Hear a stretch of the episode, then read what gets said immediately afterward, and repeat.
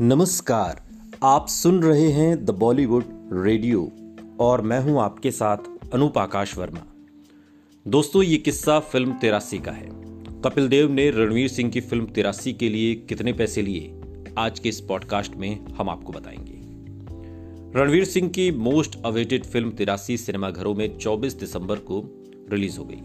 Film को पहले दिन अच्छा रिस्पॉन्स मिला और इस फ़िल्म में रणवीर पूर्व भारतीय कप्तान कपिल देव का रोल निभा रहे हैं। भारत ने पहली बार साल उन्नीस सौ तिरासी में one day world cup Kapil Dev की कप्तानी में लॉर्ड्स के मैदान वेस्टइंडीज को हराकर जीता था। कबीर खान के निर्देशन में बनी ये फ़िल्म भारत की ऐतिहासिक जीत पर आधारित है। इस फ़िल्म में सुनील गावस्कर का रोल, ताहिर राज भसीन यशपाल शर्मा का रोल, जतिन सरना, मोहिंदर अमरनाथ का रोल, साकिब सलीम, रवि शास्त्री का रोल, धैर्य करवा, के श्रीकांत का रोल, जीवा मदनलाल का किरदार, हाड़ी संधू।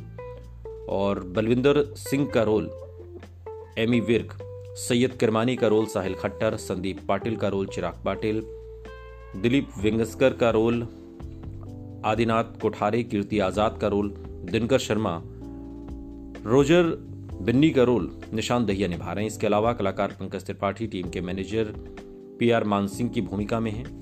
फ़िल्म तिरासी की रिलीज़ से पहले ये पता चला कि इसके निर्माताओं ने भारतीय खिलाड़ियों को 15 करोड़ रुपए दिए हैं।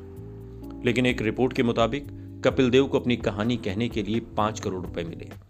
एक सूत्र ने बॉलीवुड हंगामा को बताया कि फ़िल्म बनाने से पहले विषय के अधिकार और खिलाड़ियों की व्यक्तिगत कहानियों को हासिल करना महत्वपूर्ण है, खासकर जब ये वास्तविक जीवन की घटनाओं के लोगों के इर्द गिर्द घूमती है।